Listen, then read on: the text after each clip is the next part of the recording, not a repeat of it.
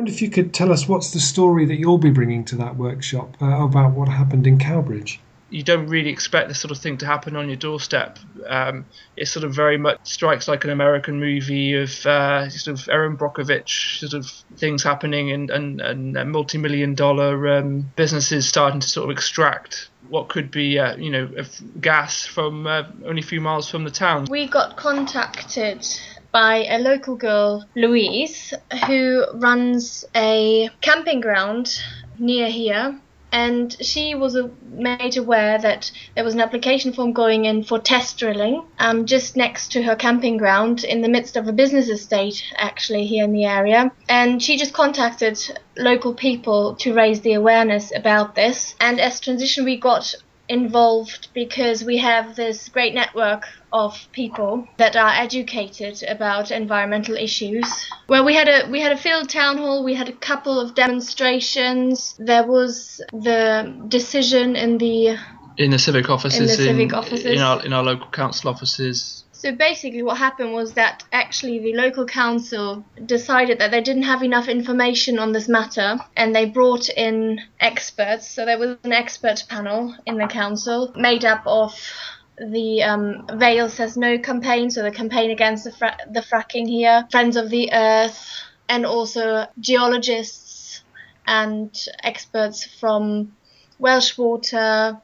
So various parties um, represented there and in the end they couldn't deliver they couldn't convince the council. So the council turned down the initial planning application which was just for the test drill. However the company appealed and there was a public it was followed by a public inquiry then which happened this this June and it, as far as how it affected or our, our, presence in the town, in a way, it, it, it hasn't had any a negative bearing. It, it's carried on to raise the profile of it, and uh, and I think you know because there was such a groundswell of negativity for fracking in the area that it did nothing but sort of carry on with um, the support. But and what do you hope that people will get out of coming to this workshop? Maybe an, a bit of an understanding of.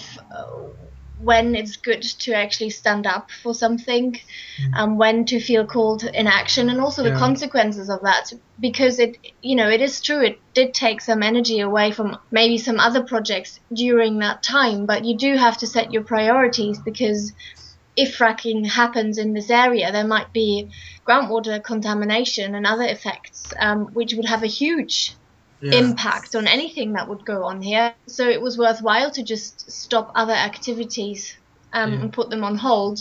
However, um, at the same time, there's the great benefit is actually that we are more connected now here here in Cowbridge through mm. this anti-fracking campaign, through getting the different groups together that played an important part, each in their own way. And yeah, so the understanding of the consequences, so that there is an energy that needs to go go into it, when to stop as well, I suppose. Just to emphasise, we are very much of the of the transition mm. says yes, and in fact we we put that in. Um, made that quite clear on the website so you know we are saying no at this point but actually it worked quite well for another reason as well is we were also supporting a local renewable energy scheme at the time to uh, to actually uh, say yes if you're going to say no to uh, to what is potentially resources and jobs, which is obviously the thing that the the fracking company was emphasizing and using that will then say yes to something that actually will also will provide jobs and will provide renewable energy. So again, it had a,